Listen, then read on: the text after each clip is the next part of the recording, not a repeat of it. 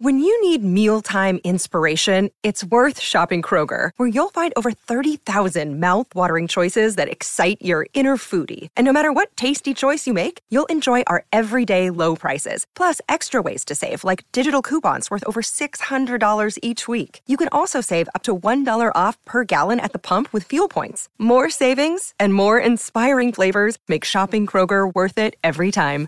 Kroger, fresh for everyone. Fuel restrictions apply.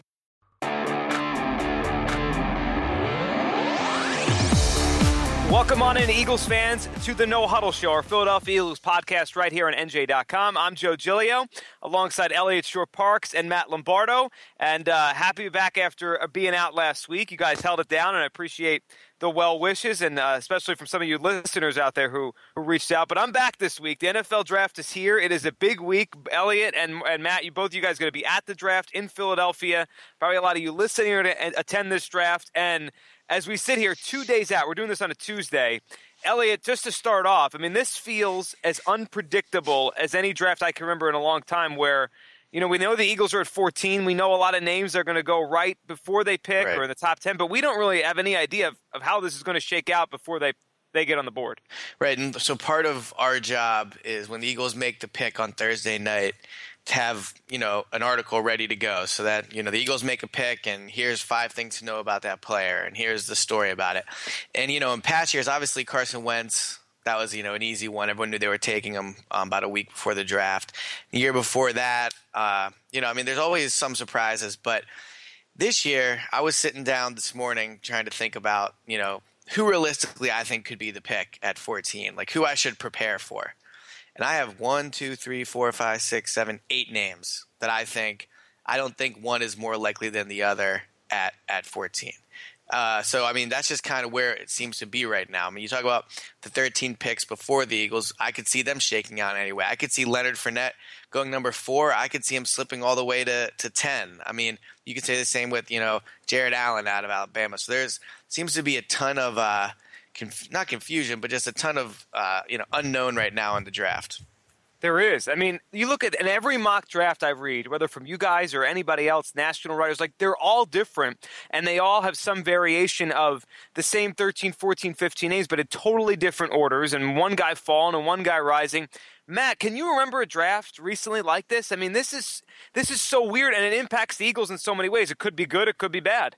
Yeah, Joe, the, the only one that I can remember that comes anywhere close to this might be 2011 when you had all of those Pro Bowlers in the top 10 or 11 picks. And then Danny Watkins, of course, goes to the Eagles. We know how historically bad that draft turned out to be from an Eagles perspective. But to kind of speak to where Eliot was coming from there, I think that two factors are at play with all of this unpredictability. Number one, you really don't have those standout quarterbacks. Even Mitchell Trubisky of North Carolina, any other year, he's probably the third or fourth quarterback off the board. This year, he's the number one prospect just because it's a very down class. I think, Joe, overall, this has the potential to be a very special draft class in the first one through four rounds. And I think that one of the other reasons, outside of there not being any quarterbacks, is the fact that you look at each and every position group and you can make a debate over who the top player is in that group. And cornerback is one, obviously, that is in a lot of focus with the Eagles. And a month ago, it was a slam dunk. Marshon Lattimore was the number one corner. He's going top five. Now there's some conversation about his teammate Gareon Conley. Running back, we've all had the debate about Fournette versus McCaffrey. Wide receiver, you look at Mike Williams versus Corey Davis, then you have John Ross thrown in the mix there. Everybody has an opinion. Everybody has a strong feel about why that receiver or the other receiver is the number one on the board. And there really aren't that many great tackles. So you look at the overall breadth and depth of the talent at so many positions and nobody really separating themselves combined with there not being a top tier quarterback or two. And I think you mix all that together, Joe, and you have one of the more unpredictable drafts in recent memory. You do, and it impacts the Eagles. And that, that's as our listeners listen to us do this show and get ready for the draft and, and are going to watch this thing unfold Thursday night for the first round. That's the whole thing. It's like every pick you watch, it's kind of a domino to see, okay, now what does that mean for the Eagles?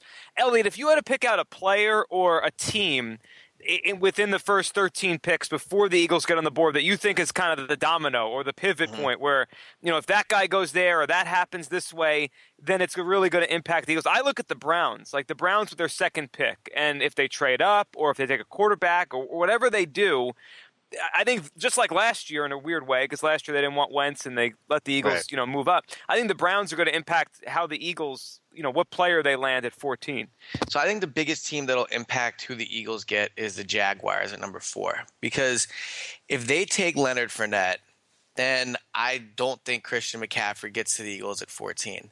If they pass on Fournette, I mean, you know, I guess trades are always possible. Then I think there's a better shot of McCaffrey getting there because Carolina at number eight needs a running back. So I think I think a running back or a cornerback is going to go number eight to the to the Panthers, and those are probably the two biggest needs on the Eagles in terms of what they'll probably look at at 14.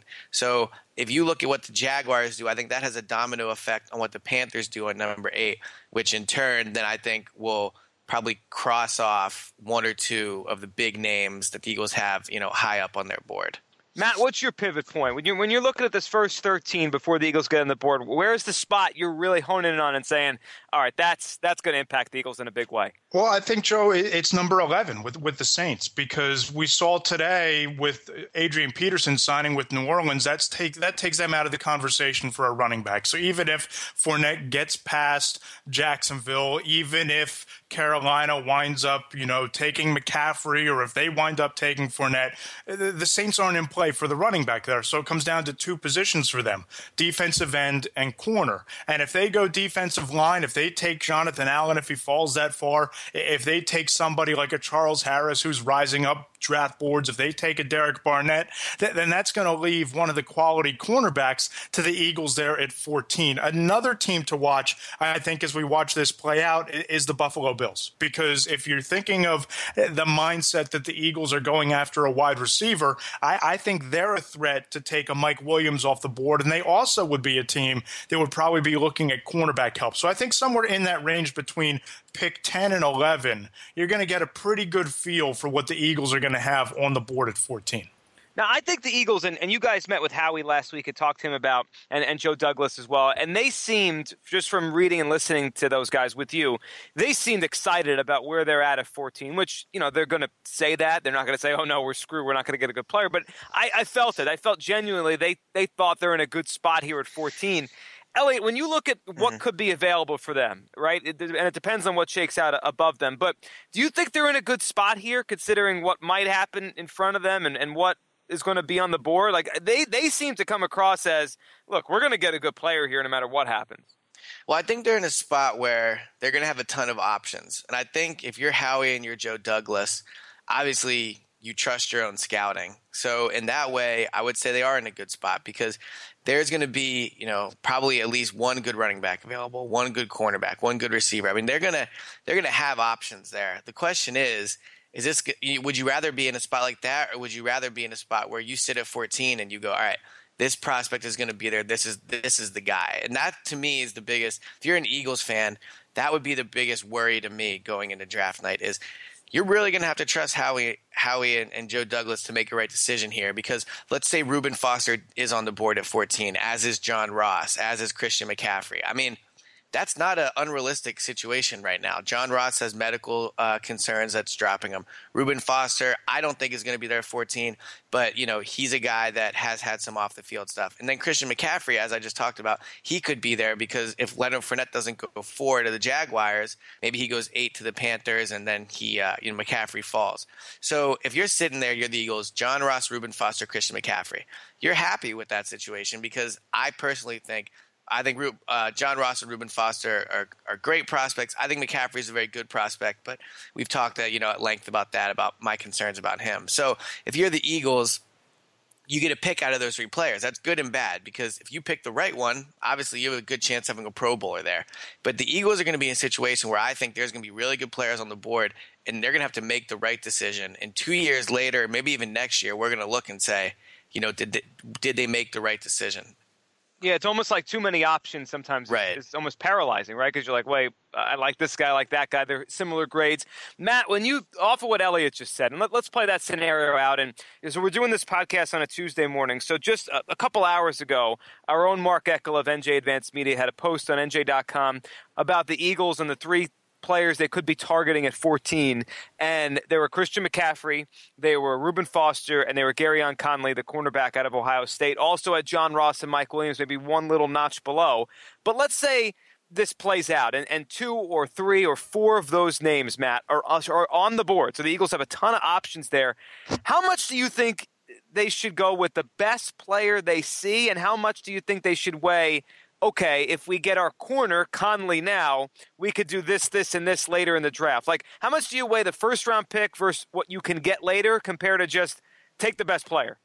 Yeah, Joe, we've talked about this a lot on past podcasts, and I've written about it that this is really a sweet spot for the Eagles, especially in this year's draft class, where uh, so many of their needs match up with the positions that are so deep in this year's draft. And I think that if anything was made completely evident in the conversation we had last week with Joe Douglas and with Howie Roseman, it was that this organization is going to go into this draft by taking the best player available. And if the three best players remaining remaining on their board at 14 are Reuben Foster, Christian McCaffrey, and Gareon Conley. That's a terrific problem to have. And I think that if you're in that scenario, if I'm sitting there in the catbird seat and I'm either Joe Douglas or, or I'm Howie Roseman, I have to look at Conley and I have to look at a guy who is he not only does he play my biggest position of need, but the perception around him across the NFL and in the circle of analysts and draft nicks is that there's a conversation to be had that Gareon Conley is the number one corner in this draft. He's physical, he can tackle, uh, tremendous ball skills, he's good in coverage. He I, I know he only had one year of solid tape at Ohio State, but he went up against pro competition in the Big Ten every every single week.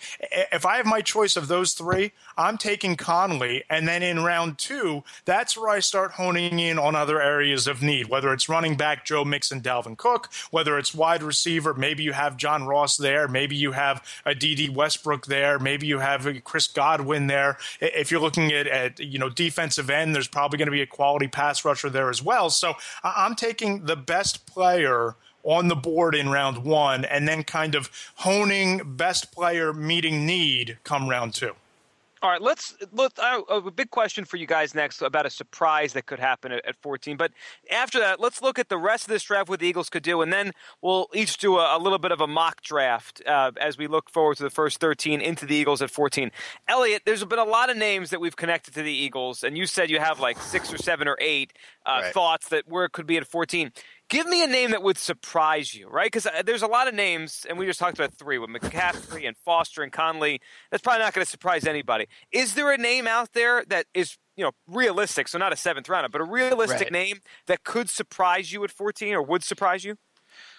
So, it, you know, you, you talk about all the possibilities there. It's hard to think of a guy that we haven't talked about at length that possibility there. But I mean, I guess the new one would be Charles Harris, a defensive end out of Missouri. I don't think I to me, I think this is an example of someone going up the draft board just with un, you know, like no reason for it at this point of the draft. I think it's maybe about a bit of like draft exhaustion. So now people are just talking about him. It would surprise me if he was a pick at 14 just because I don't think he's an elite defensive end prospect. I think, you know, he's probably the fourth or fifth best defensive end prospect in the draft. And in that way, I would be, you know, surprised, and I, if I was an Eagles fan, I might be a little concerned if they take him there, um, especially because when I look at guys that could be there at 14, I see better prospects. Um, I I do know the Eagles want to address their defensive end position, and to me, I think taking Harris would be drafting for need, not drafting best available player if he was there at 14. Matt, what would surprise you? I mean, there's so many names out there. Is it Charles Harris? I mean, his name has come out of nowhere recently, and it seems like he's a good prospect, but it was like, you know, late first round, maybe early second round. Now all of a sudden, Charles Harris, you know, I, have seen a mock or two to the Eagles. Yeah, yeah, Joe, I'm with you guys. I think that if I'm surprised by any pick, it would be Charles Harris. And part of the reason is I think there is something there is some substance there as to why he's getting pushed up the board this late. I think that when you look at Missouri making that scheme change last year, he really came on strong when he was playing in a system that was more tailor made to his needs. And when you look at his game, he actually fits fairly well with what the Eagles do and what they ask their defensive ends to do. But I'm with Elliott here. And I think that there's a chance that Charles Harris could go as high as top 10. I had him number nine in my final 32 team two round mock draft last Friday. I had him going number nine to the Cincinnati Bengals. But I think that if the Eagles wind up taking Harris, it's because eh, you don't want to see history repeat itself, but it's almost like the oh my God scenario with Marcus Smith, where they have this thought in their mind that they need a pass rusher. They look at the board and they see a drop off in talent between the top four or five pass rushers in the draft being Myles Garrett, Derek Barnett, Jonathan Allen, and, and Harris in one order or another to what you could have available to you in round two or round three. And they pull the trigger on Harris because they perceive this to be a deep corner draft, a deep running back draft, and even a deep tight end draft where they're looking to fill some needs. So it wouldn't shock me if Harris is the pick. I'd be surprised. And I think the reason they would make it is, just like Elliot said, that they start to think, okay, we have this need that we have to fill, and we can get talent at these other positions later obviously this isn't just a one round draft. I mean, we're all focused on the first round. We're all focused on the Eagles pick at 14. But when you look at this, Elliot, like if you were to draw up the, the blueprint for the Eagles to walk out of this thing and our next podcast sometime early next week when we're breaking this whole thing down, mm-hmm. what is it? What has to happen? You can give a couple names here or you can give positions. Like just when you look at the Eagles, where they're at and clearly from from reading what Malcolm Jenkins has said, Carson Wentz recently, like in that building, and Elliot, I think you've written about this, the way they've acted, they're not acting like a team that thinks they're in a long rebuild. Like they want to try yeah. to make the playoffs this coming year. So for that to happen, for them to you know move forward here and go from seven and nine to whatever it takes to make it in, what's the ideal draft weekend for the Eagles in your mind? From what I'm hearing, out of the first four picks, Eagles they want two corners a running back and then either a receiver or some other position with that. But I think out of their first four picks, they want they want two cornerbacks, and they need them. I mean, as we've discussed. Now the question is, do you get that player at 14, that first that first cornerback? And if you don't get him at 14, what do you do in the second? Because I think, from what I'm hearing, that they real they really want Joe Mixon in the second round. I think that's a player they've targeted, a player they've done their research. He's still on the board. I know you wrote uh, Joe on you know, this morning, uh, Tuesday morning, that you would take him in the second round. Um, I'm still torn on it. I mean, clearly as a player, I think I, I would I would if I was the Eagles, I would still have him on my board. But I will also say, not to get into a huge Joe Mixon conversation, but if they do make that pick, it's a pick they're making with a lot more information than anybody else. And I know it's easy to watch that video and simply cross him off because of that. But the Eagles, if they take him and you know they've done their research, they've you know they've done way more research than any of us. so I think they would know more about the situation. Um, I think Joe Mixon's a guy they want in the second round. And we talk about surprises. Um, it wouldn't surprise me if next week we're talking about the Eagles and how Joe Mixon fits on the roster and you know what the reaction to him has been. Matt, let's let's just take the Mixon conversation for a second before yep. we get to your, your your ideal draft. So, Matt, I know you wrote about that, but when it comes to Mixon, let, let's go on the premise, as Elliot just kind of threw out there, that they don't get the running back in the first round. Like, let's say Christian McCaffrey's gone to the Panthers at eight, and they go into the second, third, fourth, whatever, needing their running back of the future, and they get a corner or whatever in the first round. Matt, where do you stand on on Mixon? And because it'll be a conversation, I'm sure you guys write a ton about it. Like if that first night goes by and Mixon's still on the board and the Eagles still don't have a running back, that's going to be the story uh, for the Eagles' perspective of day two. Matt, where do you think about it? Yeah, Joe, I have, like I said, I had my final 32 team two round mock draft on Friday. I had the Eagles taking Mixon then. Today, I had my quote unquote perfect Eagles mock draft where the board breaks exactly the way they would hope it would break in every round. And these are the players they're going to get. I have them getting Joe Mixon in round two in that as well. And, and guys, I think, Ellie, you were in the room as well. For, just from the sounds of it, just from the way that the Eagles broke down the way that they evaluate players with off the field concerns, the multi pronged approach to the way that they, you know, their security team analyzes the situation, the coaching staff analyzes it, they present the information to owner Jeffrey Lurie, and then they come up with a decision as to whether or not these guys are on their board or not. I don't know about you, Elliot, but my takeaway was this is not only a guy that they've done their research on, this is not only a guy that they're comfortable they can manage in terms of the feedback publicly, but also that they feel is arguably one of the top running backs in this draft class. And if they're comfortable and they're able to manage whatever public backlash, or as we've seen them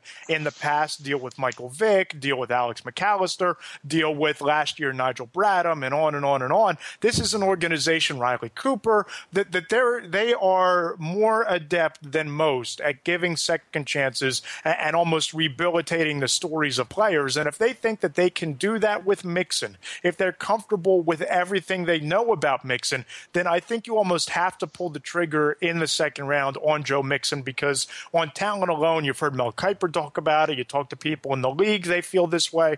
Joe Mixon is one of the top two or three running backs in this year's class, and he happens to also be a great fit for their scheme. So if they go in a d- different direction at 14 and they don't take McCaffrey, they don't take Fournette, I think Mixon is legitimately in play for them in round two. And to, to, tie it into you know the conversation about need and best player available, you know I know there's a school of thought out there that you don't take a running back in the first round, but you know when we talked about the offensive players in this draft, I made the cases where I think the Eagles' biggest need overall on the roster might be a running back. When you talk about the fact that they don't have anybody really at running back right now. I mean, they have Wendell Smallwood, but I wasn't overly impressed with his rookie year, and honestly, I don't think the Eagles were. The Eagles need a running back to open this offense up. They need a running back that you know can catch the ball, a running back that they can give it to 20 times, a running back where when he's on the field, you don't know whether he's going to run or catch it. So if you talk from strictly that point, yeah, they have reason to really do their research in, into Joe Mixon because they need a player like that. They need that dynamic type of type of running back. Now, I'm not saying they, you know, bend their morals um, because of a need, but it's a it's a situation where the Eagles they have the incentive to do as much research and to look into it more than other teams do because they really do have a need at running back. And if they don't get McCaffrey or Fournette um, at, at 14, I don't think Dalvin Cook's going to be there at 43. I mean, maybe he's there in the late 20s, maybe very early second. I still don't think he's there at 43. But you might be looking there if you're sitting there, uh, if you're the Eagles sitting there at 43, Joe Mixon stand, staring at you, you know, right there. I could see why they have all the incentive in the world to do that research because they badly need a game changing running back on this roster. Yeah, they do. And it, it's interesting as you both were talking about the idea of Mixon and the possibility. Last week, when you guys were there with Douglas and with uh, Howie Roseman, they seemed to downplay the idea of you know this organization being uniquely suited to take on this kind of this kind of player, right? And would, would a pass like this. But Matt, you were just mentioned a few minutes ago. I mean, they are uniquely suited to do this. They do this all the time. Yep. And I didn't even think, as I was writing my piece for Tuesday morning about Riley Cooper, I was just thinking more of the off the field. Um, you know, kind of violent incidents or, or those kind of things, or you know, allegations in that sense. But yeah, you throw Riley Cooper in there too. I mean, PR nightmares in the Eagles the last ten years. They're, they maybe no team in the NFL's had more of them. Yeah, and I agree with that. I don't know that I agree that they've not had more PR nightmares because other teams have gone through things as well. I don't know that they're uniquely suited, but Joe, I'll say this they're uniquely experienced. They've been down this road before, they've done it before. They've implemented, obviously, a security staff and a security team as well as far as how they handle incidents such as this. And they have an owner who philosophically seems to be open to managing crisis situations when it comes to players. So I don't think that again, personally, would I draft Joe Mixon? Would I be okay with what I saw in that video? No. I, I, don't think that he's a guy that I would invest a top draft pick in based on what you see in that video and, and the, the domestic violence situations. But we know that this is the National Football League, and there are so many more things than moral obligations and, and so many other things than your own personal belief systems. It comes down to talent. It comes down to how can you you massage it within the locker room how can you massage it publicly? And I think that the Eagles are in a situation where they think they can handle it. They think that he is a game changing talent. And if they believe that both of the answers to those things is yes, then I think there's no reason not to take him if you're the Eagles. So everything we've talked about, at least uh, in this episode and, and the last few I've been a part of, we, have kind of played it straightforward, right? With the idea they have the 14th pick, they go to the second round, they have their pick there, and, and so on and so forth. But Elliot, you know, about a month ago, a month and a half ago, during basically all of our Uh, episodes of this podcast, we were talking about and throwing out the idea of the Eagles being movers and shakers in this draft, whether it be Jason Kelce, maybe Jordan right. Matthews, Mychal Kendricks. What do you think about that? That's kind of gone off the radar a little bit, and I guess it can't really come back on the radar until a trade comes down during the draft. But where do you, where do you think is going to happen with the Eagles in terms of moving around on Thursday, Friday, Saturday? We know Howie likes. Do you think that stuff could be back in play again? Yeah, I mean, I think the Mychal Kendricks thing is probably more likely back in play just because I find it hard to believe that a team all of a sudden is going to find they have a massive need at center and want to take on Jason Kelce. Now, Jason Kelce's contract is, is easier to trade, but I think at this point, I would be surprised if Kelce's moved. Um, and I also think the Eagles are just more willing to move Mychal Kendricks. I, I do think there's some truth to the fact that if the Eagles got a good offer for Kelce, they would strongly consider it. But I think with Kendricks, they're more likely just to take almost whatever a team will give them. So, you know, th- this time next week, I would kind of be surprised if they moved either of them just because I think it, this falls into a little bit of the category of if there was a deal to be made at this point, it would have been made. Now, maybe with Kendricks, a team you know decides to up their offer a little bit based off what happens in the draft. Maybe they don't get a linebacker they thought they would, but um, yeah, I think Kendricks more likely to be dealt. But at this point, I, it, to me, it seems like both are going to be on the roster this this at this time next week. Yeah, and well, if that's the case, that means the Eagles, you know, have a lot of depth at, at, certain areas. Matt, when you look at, and we touched this a few minutes ago, you know, kind of a dream scenario. I, wrote, I know you wrote about this on, on Tuesday. What is, when you look at the the NFL draft for the Eagles, what's the dream scenario to walk out with, whether it be players or just positions? Yeah, Joe, I look at this thing, and uh, like you said, I wrote about it on Tuesday. I don't think it's implausible. Is it likely? No, but I don't think it's implausible that a Marshon Lattimore falls to you at 14 just based on a couple of teams. But don't making... you think a player? Don't you think a team would trade up for him? That's my thing. I, I don't disagree with you that he could fall past six or seven, but you don't think a team trades up? Like you think there's a chance he's actually on the clock, on the board at 14? Oh, I, I wrote about it on, on, Tuesday, and I think that the all, all, it takes is, I mean, all it takes, but here are the the 13 to 14 players that could conceivably go above him: Garrett, Solomon Thomas, Jonathan Allen, Malik Hooker, Jamal Adams, Gareon Conley, Leonard Fournette, Mike Williams, Corey Davis, Mitch Trubisky, Christian McCaffrey, Reuben Foster, and one of, if not both, of Charles Harris or Derek Barnett. So I think those are all names that have been talked about somewhere in that top 15 mix. And there are some names a team might trade up to take Leonard Fournette. There are some names in that group, uh, Gareon Conley, that go a little bit higher than expected. That happens every year. We've seen the meteoric rise of Charles Harris. And if one defensive end goes, then all of a sudden there's a run on defensive ends, like tends to happen with uh, several positions year in and year out. Again, I'd say the chances that Conley, excuse me, Lattimore is there at 14 are somewhere in that 40 to 45 percentile wow. range. But I, I, again, is it likely? No, but it's also not implausible that he's there. So I think that you come away with one of Conley or Lattimore in round one. You get Mixon in round two. Round three, I think you could gamble and take a Sidney Jones. Round four, you get your wide receiver uh, in the mold of a DeSean Jackson, a game breaker with deep speed ability, Shelton Gibson out of West Virginia. And then I think you start looking at some of your needs. You look at Ryan Anderson, a linebacker they liked a lot and had visit early in the process out of Alabama. DeMont take Kazee, a cornerback out of San Diego State, who they like a lot. If he's there in round four round five, I think you make the leap at him, and then you see what happens from there. But what do they need to come away with, Joe? I think you need a minimum of two corners in your first four picks. You need a running back, and you need a wide receiver. And if you can get an edge rusher sometime in your first four or five selections, I think that's gravy. But I think two corners, a wide receiver, and a running back are a must for this to be considered a success. All right, let's touch on one of the rumors of this morning as we're doing this podcast. Then we'll do our mock drafts and, and kind of wrap it up with our final predictions and thoughts on who's going to be the guy at 14 for the Eagles. So this morning, and we're doing this podcast on a Tuesday, two days before the first round.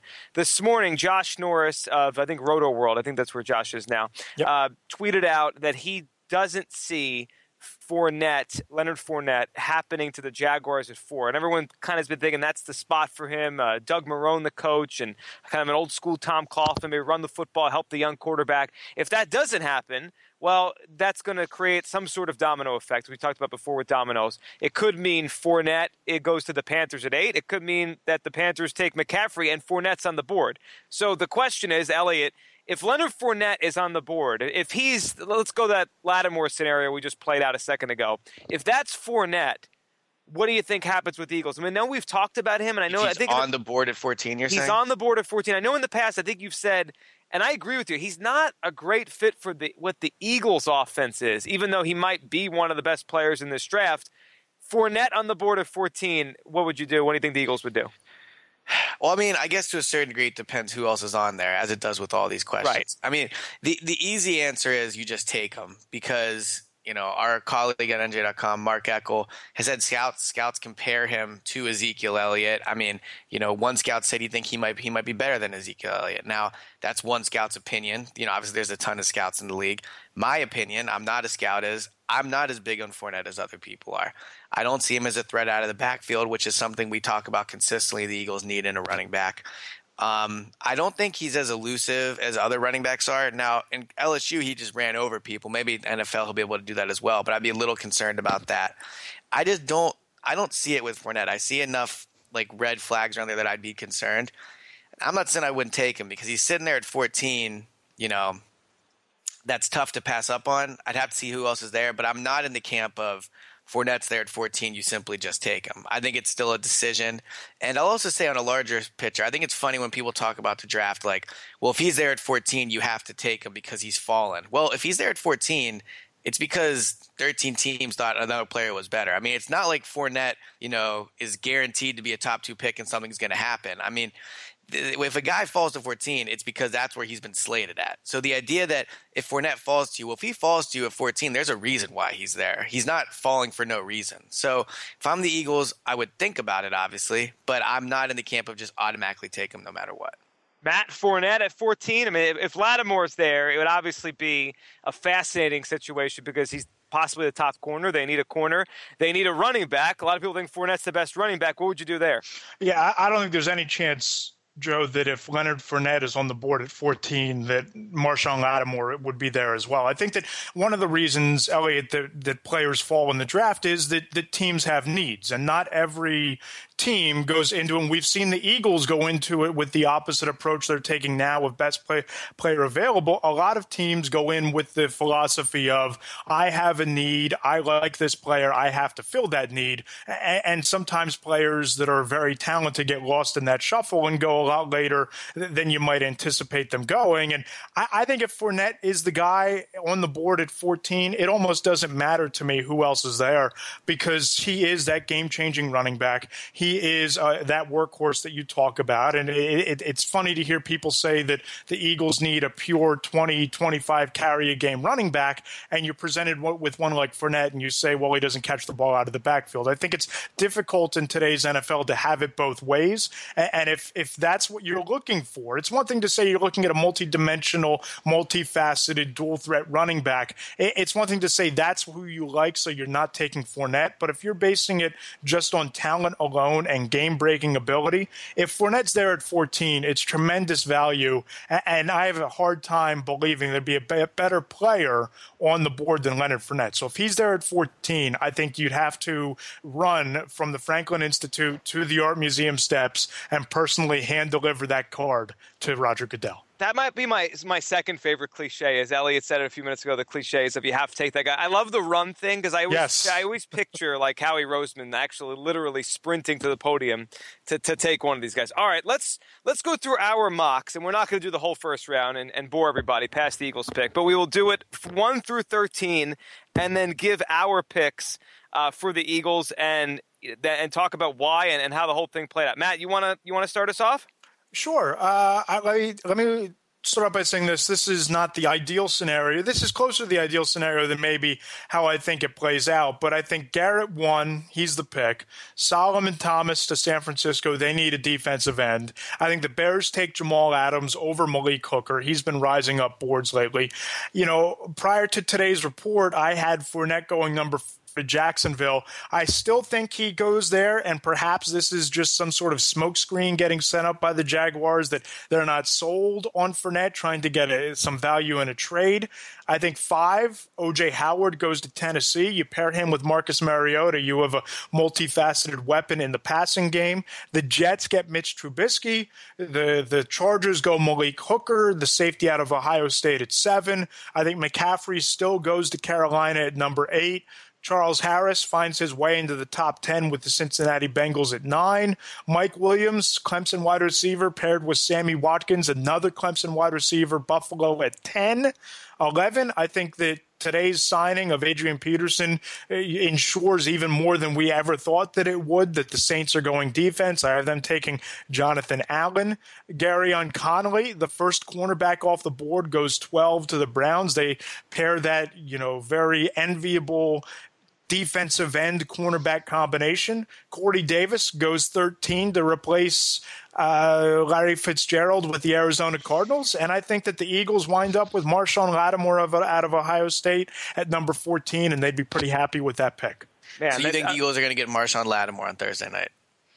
I, I, again, I, I think that it's it, comes down to Conley or Lattimore, in my opinion. I think that they'll take the best cornerback who's on the board when they go on the clock. Yeah, All if right. they get Conley or Lattimore, I, I, I feel like Eagles fans are going to be pretty happy with that. The number one corner or the guy that's pretty much become right behind him uh, in terms of corners. All right, Elliot, your mock draft as you sit here right now on this Tuesday morning. All right, so Myles Garrett, I think, goes one. I don't think that's a good pick by the Browns, but I think that's probably where he'll go. I have Mitch Trubisky too, and I don't know if it's going to be to the Niners. I don't know what, but I don't I don't see a world where Trubisky doesn't go in the top two or three picks just because he's that good, or he's a quarterback. No, it's a it's a quarterback league, and I think a team will move up. So that's what I would I would say now. Trubisky, and then I have Jamal Adams going to the Bears. Because he's the best defensive player available. I put Solomon Thomas to the Jaguars. Uh, again, defensive end. If you can't get a quarterback, defensive end's the most important position there, and I think he's just the best player at that point. Uh, Marshon Lattimore, I don't think he's going to fall um, as far as Matt does. I have him going to the Titans. I used to have John Ross there, but I think the medicals on Ross I, they've convinced me that he's he's going to fall. Um, so I have Marshon Lattimore at five to the Titans. Gareon Conley uh, to the Jets. I think he rises again without cornerback without a ton of elite quarterbacks available sec, you know, defensive end and cornerback become the next most important positions. And so I think these cornerbacks are going to go a lot higher than people think. And, you know, one other takeaway from Howie was there's this idea that when it's a deep position at a draft, that those players fall because it's deep. But no, what they said is normally if it's a deep position at a draft, those players go early and often because teams will make sure they get one. And I think that's what you're going to see from the cornerback position. So I have Conley and Lattimore both going in the top six. Um, next, the Chargers, Malik Hooker. Uh, Malcolm Jenkins said he thought Hooker was the best uh, defensive back coming out of Ohio State, better than Lattimore or Conley. So I think I think Hooker is going to go high. I have him at seven. Uh, Carolina Panthers, Leonard Fournette still on the board. I think this is you know probably a dream scenario for the Panthers.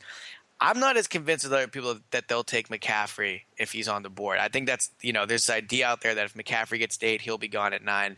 I'm I'm not sold on that. I think if Fournette's not there, the Panthers go with a cornerback or maybe Derek Barnett out of Tennessee. I don't think they're going to take McCaffrey.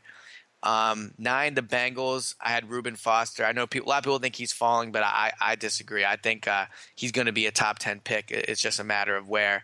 Um, 10, this one is probably one of the bigger reaches, I will say, is the, the thing with quarterbacks is if, you know, outside of the top three in this draft, the fall off is huge. And if you look at the, the top, you know, 13, 14 picks, there's about five or six teams that you can make an argument need a cornerback, a quarterback. So I think they're going to go higher than people think. So at 10, I have Patrick Mahomes to the Buffalo Bills. I think he's flying up boards. He has all the raw skills you want, and the Bills can let him sit for a few years behind Tyrod Taylor.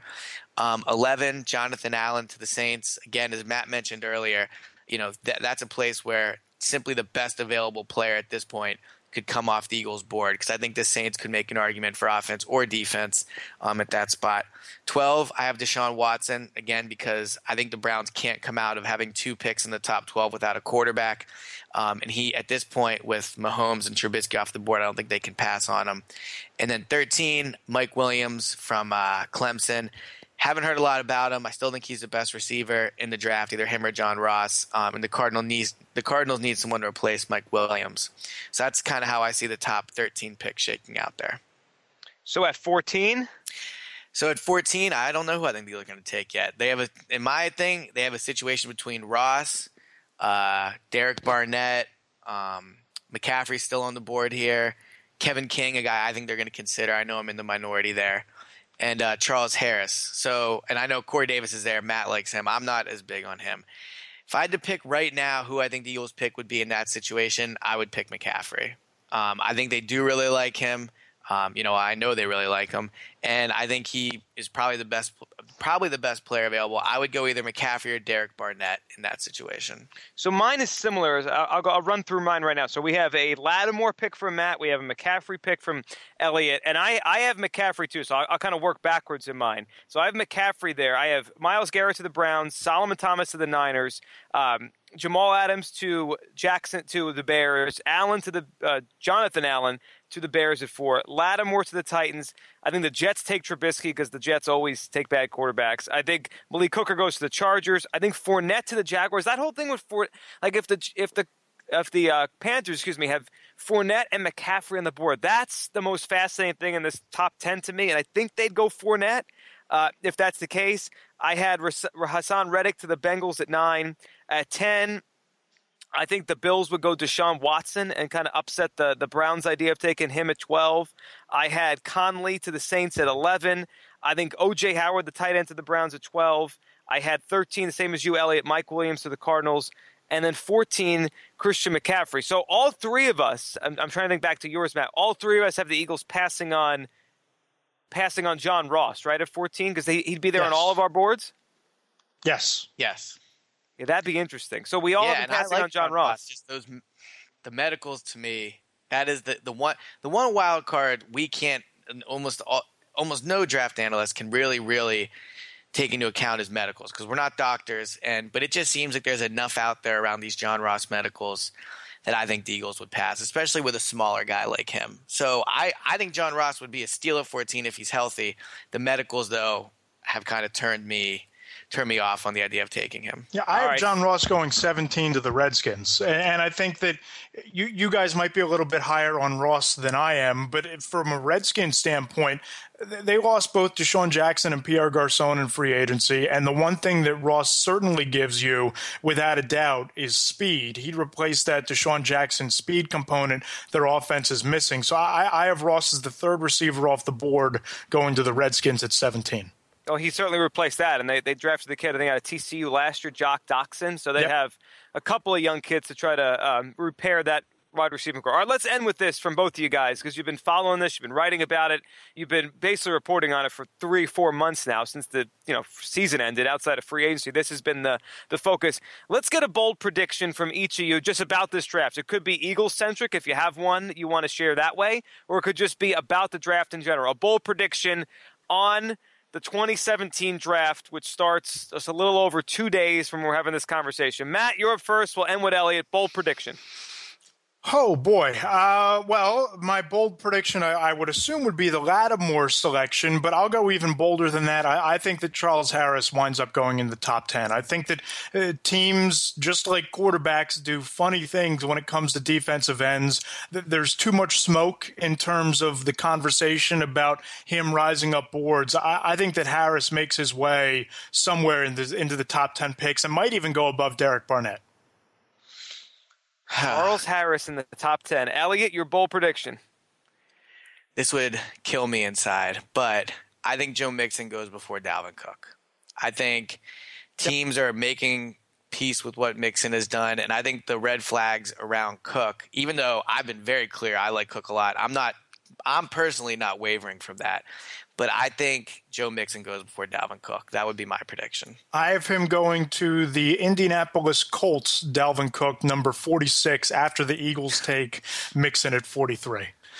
I would, I mean, that'd be a mistake by 45 picks before that. But I, mean, I think Cook's going to be very good. So, but I just think I think Joe Mixon goes before before Cook. That would be that would be my bold prediction if I had to make one. You know, in a way, it's it's weird and it's uncomfortable, but it is. I could see why it's almost easier to convince yourself to reconcile Joe Mixon's red flag, right, than Dalvin Cook's. Because Joe Mixon, if if you can somehow get past what he did or convince yourself as a team, all right, this was a mistake. He's not going to ever do anything like that again. Like his play doesn't have any red flags. He doesn't have any injury issues. Like the Dalvin Cook ones, you have to almost hope on, right? Like, I, I, do you think that's part of it that it's his injury issues and, well, and the fumbling and then, thing? And then also, you know, he does have off the field incidents. Sure does. I think, you know, I think he had three run-ins with the law during you know since from in up until this point in his life. So he he's also had uh, red flags in that scenario. Um, and I think teams think Mixon's a better player, and ultimately, you know, as you've said, Joe, and as you wrote, that's really at the end of the day almost really all that matters when it comes to this, especially a young player like Mixon. I mean, people compare it to Ray Rice, but that's a very different situation in terms of points of their career. You're talking about getting a player that teams think can be an elite running back for four years on a rookie contract. So, I mean, look, what he obviously the video is what it is, but teams are gonna teams are gonna look past it. They always do, and they always will. They all, yep. they always will someone's going to take him, and, and yep. you know it, it might He's be not going to go undrafted. That's for sure, and it, it, really might be the Eagles. We'll talk about it next time. The Eagles have the 14th pick in the first round, and they go from there. Matt Elliott, you guys have a good time at the draft. We'll be reading and following along, and uh, Matt, appreciate you doing this. Absolutely, Joe. Thanks, Elliott. Yep. Talk to you guys soon. And thanks to you for listening to this episode of the No Huddle Show right here on NJ.com.